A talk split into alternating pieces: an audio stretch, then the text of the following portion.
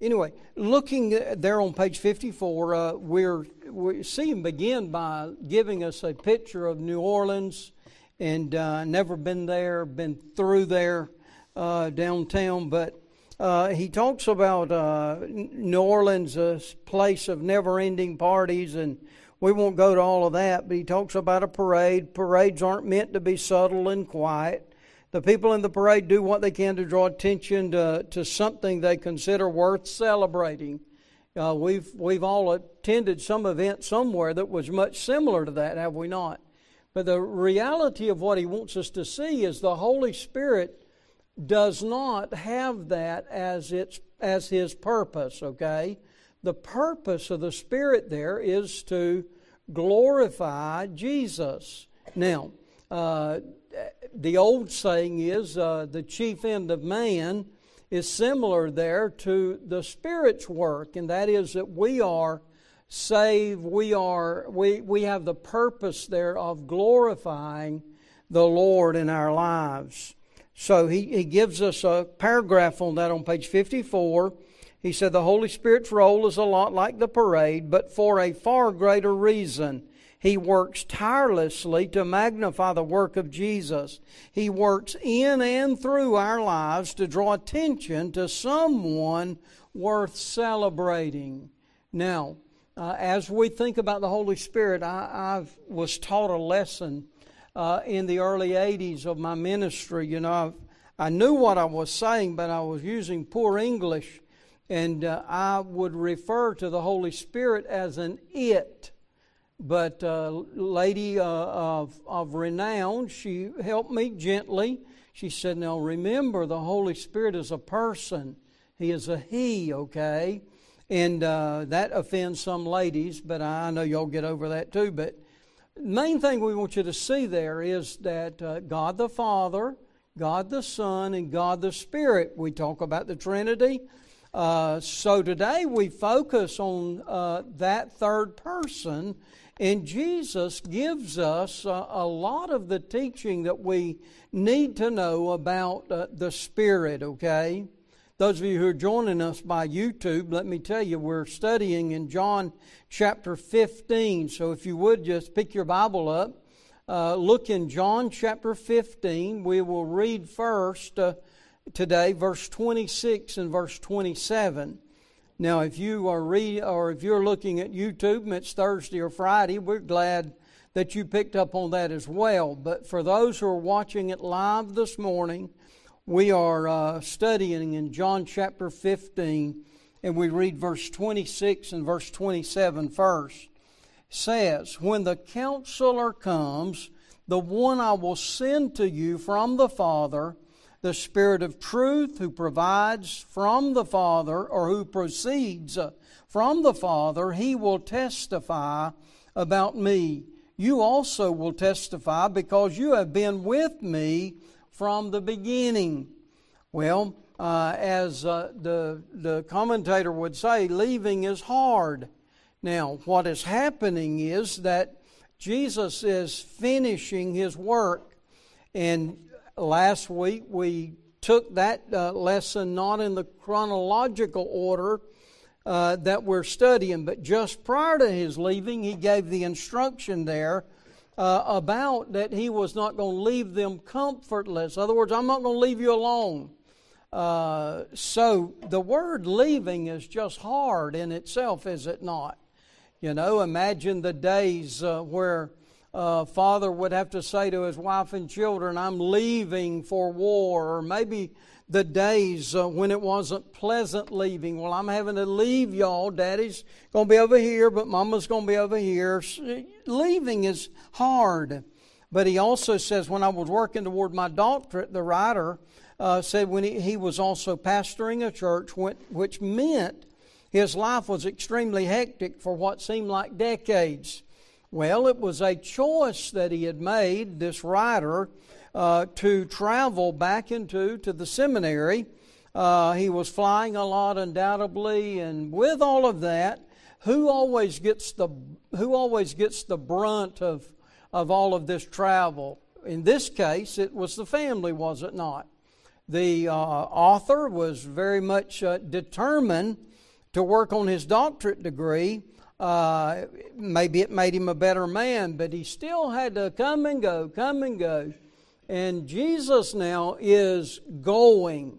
His, his uh, emphasis is not on his earthly ministry anymore.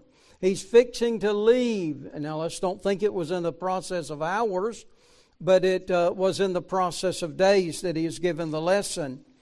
Uh, during Jesus' last night, uh, before his arrest, he explained why it was a good thing that he was going away. Now, if you read your lesson, John 14 is in parentheses here. And we remember the context of that. Jesus said, Let not your heart be troubled. You believe in God, believe also in me. In my Father's house are many mansions. Uh, he said, And I go away. What's he going away to do? Prepare a place for you, is what he said there. But then, uh, far more than just that, we read in the Hebrew letter he was going to be the intercessor for us as well. But imagine the horror that the disciples must have felt uh, when he told them they were going away. Now, I think they uh, realized this, but they didn't understand fully that uh, he was still going to be accessible. You remember? They grieved greatly till they found him alive again. So, let's study about this person, he said, who was going to come and be with them. He says, uh, I'm in the page 55 still. The, the right hand margin said, You will receive power when the Holy Spirit has come upon you. You'll be my witnesses in Jerusalem, in Judea, Samaria, and, and to the ends of the earth. Now, remember, this is not in the context of that same conversation in which you're saying, I go away. I go away, but I'm not going to leave you alone. I'm not going to leave you comfortless. That's when he described that the Spirit would come and be uh, with them. And then later, there, after his uh, resurrection and then prior to his ascension, is where he's telling them now, you're going to receive power. And uh, after that, the Holy Ghost come upon you, and that power will enable you to be my witnesses. Now, Acts chapter 2, for the first time, they saw this evident in their lives uh, when uh, the Lord allowed them to speak a language they had never learned they were speaking to people who were not uh, natives of Jerusalem. Many maybe had been, but these people had migrated for one of the feasts that it was mandatory for these Hebrew men to come to. And uh, it was Passover, I mean, it was Pentecost at this time. But what happens is they come to the full realization, or let me just say, they come to a realization of what, can, what God can do through them with the Spirit. Now, Church, I don't know, but sometimes I think we have forgotten what the Lord desires to do through us in His power. The question has long been, and you know, I think it's worth repeating and meditating on, is uh, this how much of what we do in the Lord's work do we do in our own power?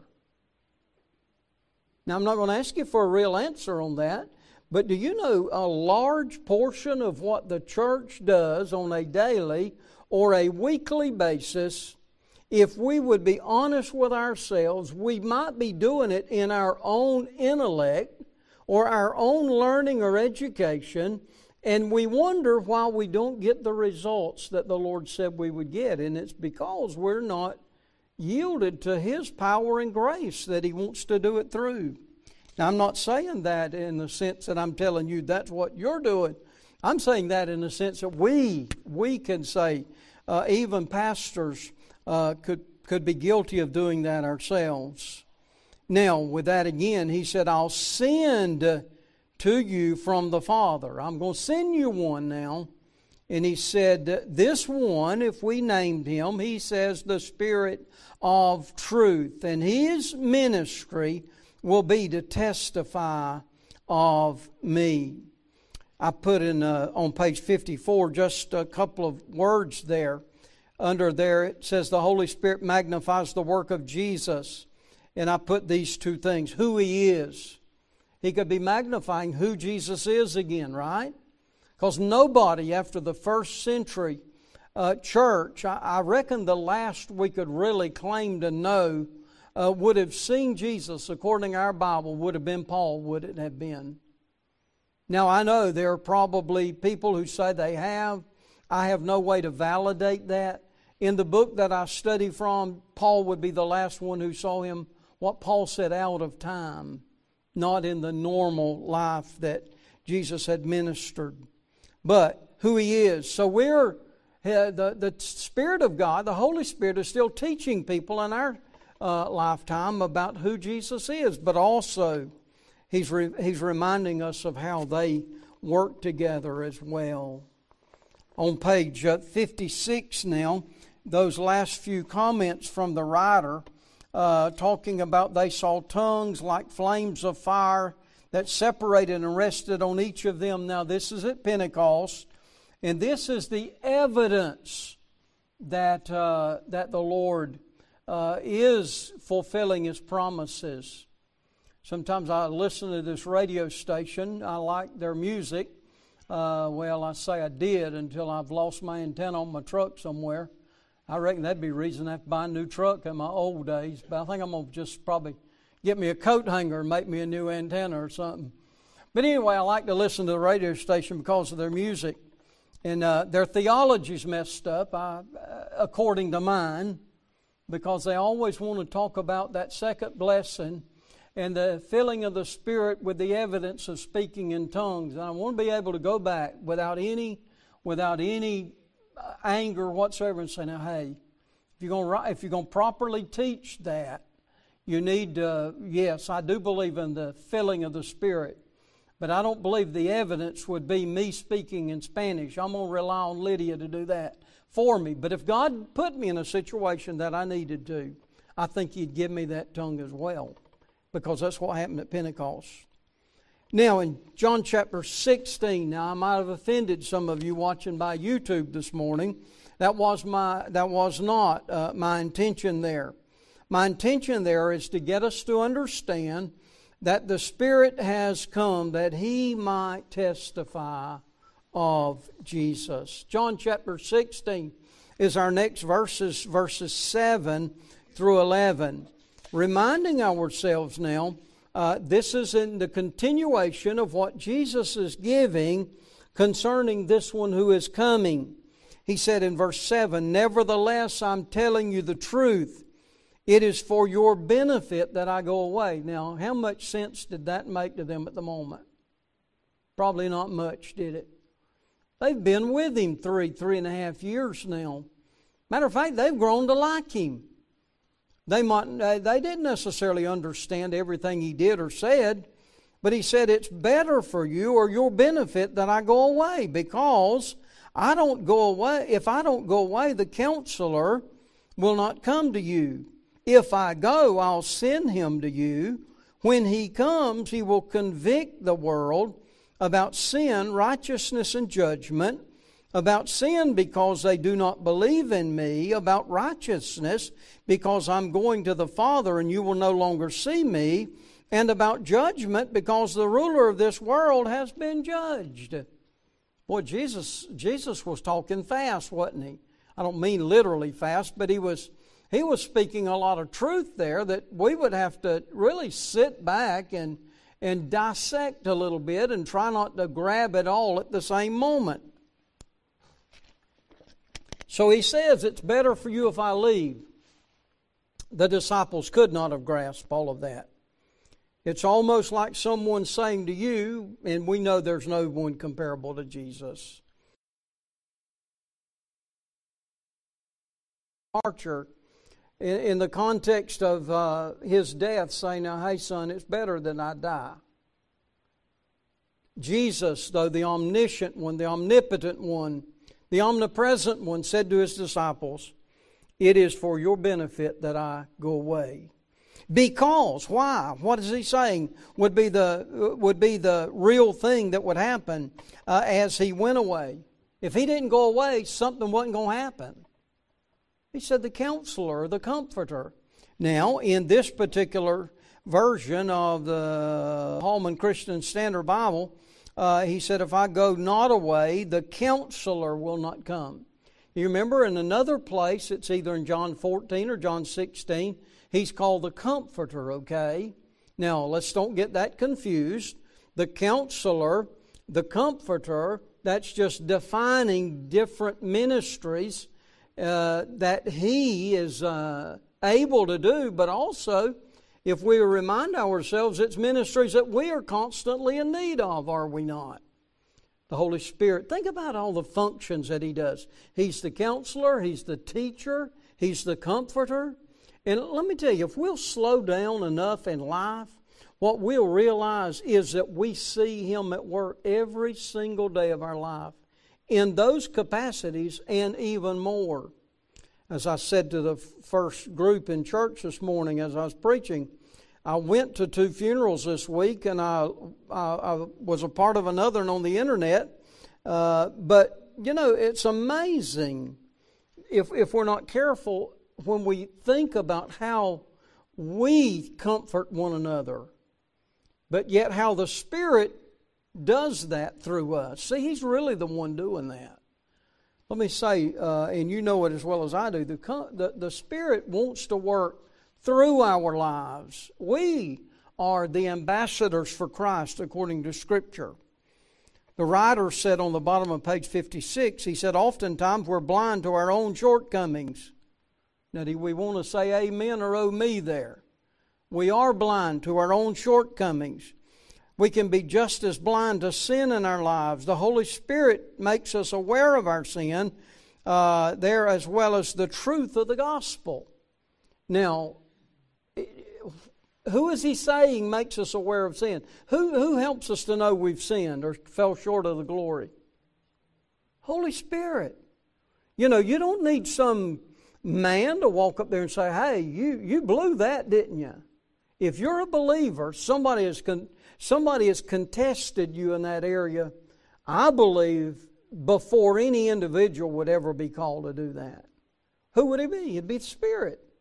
I'm so glad that John 16 reminds us about these three things. He is there to convict the world about sin, righteousness, and judgment. And He takes time to break those three areas down.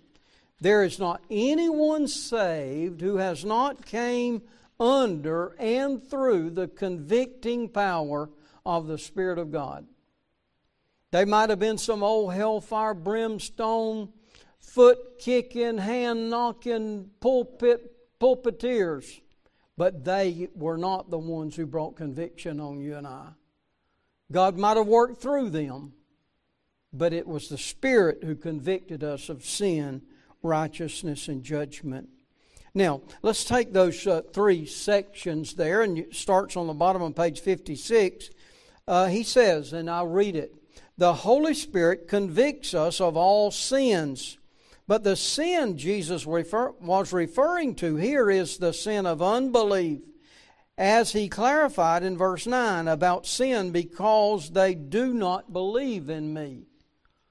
Now, Always look because the scripture will usually define itself more fully as, as you continue to read. Now, he says that the sin part of the conviction is for what we would call the main sin. And that main sin that keeps us from a walking, working relationship uh, with Jesus is sin.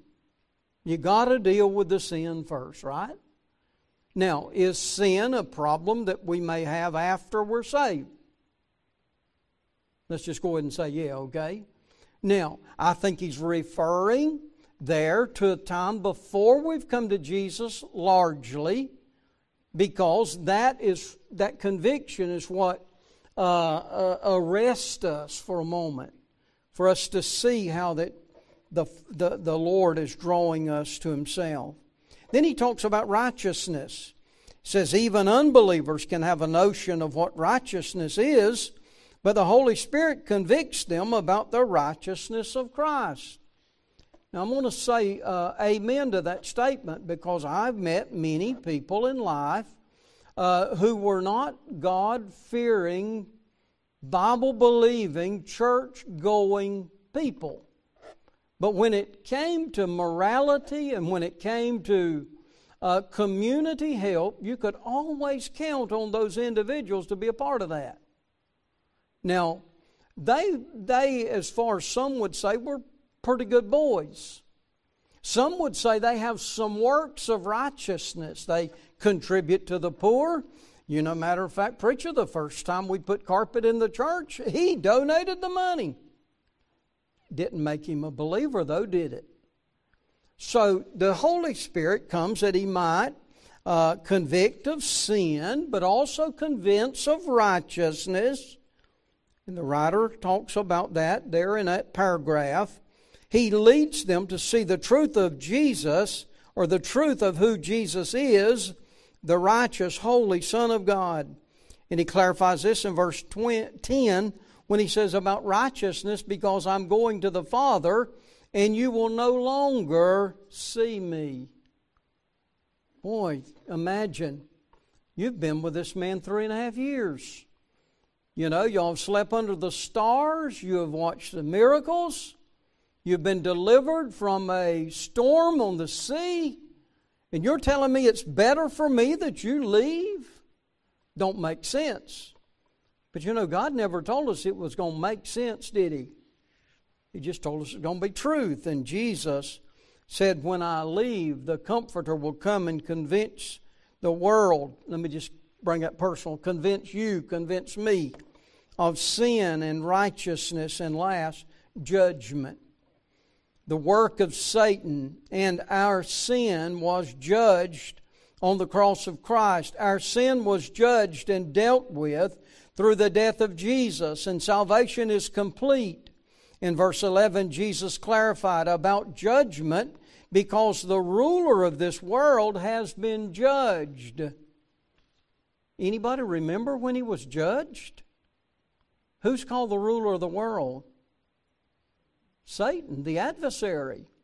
When was he judged? Have we seen it in Scripture yet? I think he must have been teaching us from Genesis 3, would he? When he, you know, because of the sin of Adam, there was a curse on man. Uh, you know, going to be thorns and thistles in that beautiful garden. You got to pull them out. And he, he pronounced a curse on the ladies. What, what happened with you ladies? Pain and childbirth. Now, you know, un, unless they have already got their epidural, they're not laughing too much when those pangs hit. But also, he pronounced a curse on the serpent. You remember? So, is all of that carried out yet? Is there some work yet to do? Hey, Satan knows he's defeated, does he? But he keeps he keeps hard trying to purposefully uh, work his agenda, uh, even in life as we speak. So the work of Satan, our sin was judged on the cross. Our sin was judged and dealt with through the death of Jesus. Salvation is complete. In verse 11, he talks about the ruler have been judged. I skip a little space here. It says, Once a person comes to Christ, the Holy Spirit has come to dwell in him and continues to convict him when he sins. I mentioned that to you a little bit earlier. If you're listening on YouTube or watching on YouTube, uh, being saved doesn't mean that we are we become sinless. Being saved, though, should mean that we sin a lot less. But if we do sin, we still have an advocate with the Father who is Jesus Christ. And He is the one that is seated at the right hand of the Father making intercession for us. Aren't we glad we're represented up there with the Father? Well, I'm glad there's one to intercede for me Oh, how, how much thankful we should be. Under the picture there, it says the Holy Spirit dwells in all believers and He does everything for us. Jesus did for His disciples. Followers of Christ have the exact same spirit that Jesus promised His disciples, and He dwells within us to empower and guide us in the ways that please the Lord. Is it in your capacity and my capacity to do right? Nah. But the Holy Spirit enables us to do that. I'm glad I've got a helper, aren't you? Now, the last verses here for the morning would be verses 12 to 15 on page 58.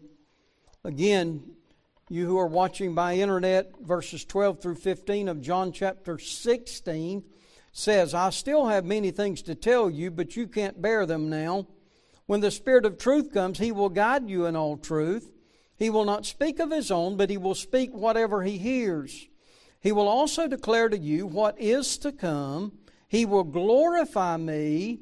He will take from what is mine and declare it unto you.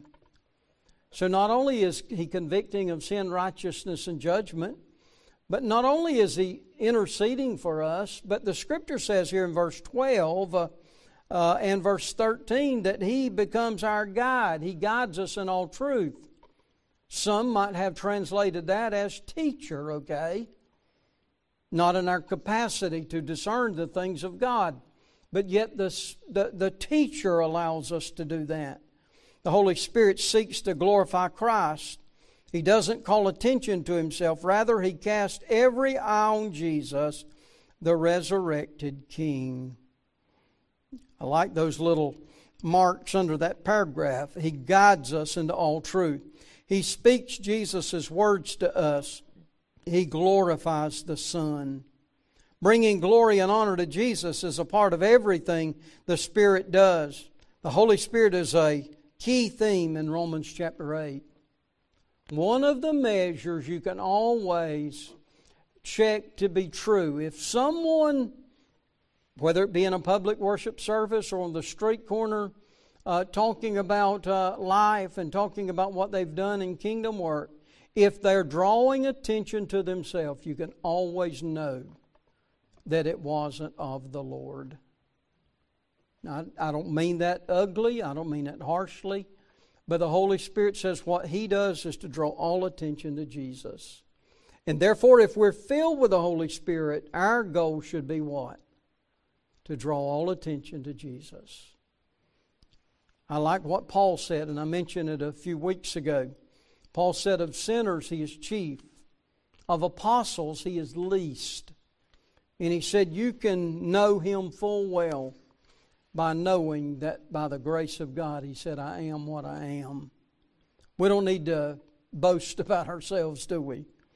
Now, I close with these thoughts here. The Holy Spirit helps us put to death the deeds of the flesh. If you're struggling with an area in your life, I'm not just simply talking about addictions. Uh, you know, we could name the seven Baptist cardinal sins, you know, smoking, chewing, drinking, you know, some people would love to call them things by name. But if you're struggling with something, and I'm not even saying those would be the somethings, hey, the Lord will enable you through His Spirit. He's the helper to be victorious. The Holy Spirit leads us and directs our steps. It's not within a man to know his ways. The Holy Spirit directs our steps. I always add to that, He also directs our stops, doesn't He? Why are you where you are? You say, oh, I was born here. Well, hey, I'm sure you've been directed in many other ways before, but the Lord will direct your stops. And the Spirit not only directs our steps and our stops, but He testifies and keeps us in mind that we belong to Jesus. Anybody have a word? Anybody have a thought there? Well, thank you.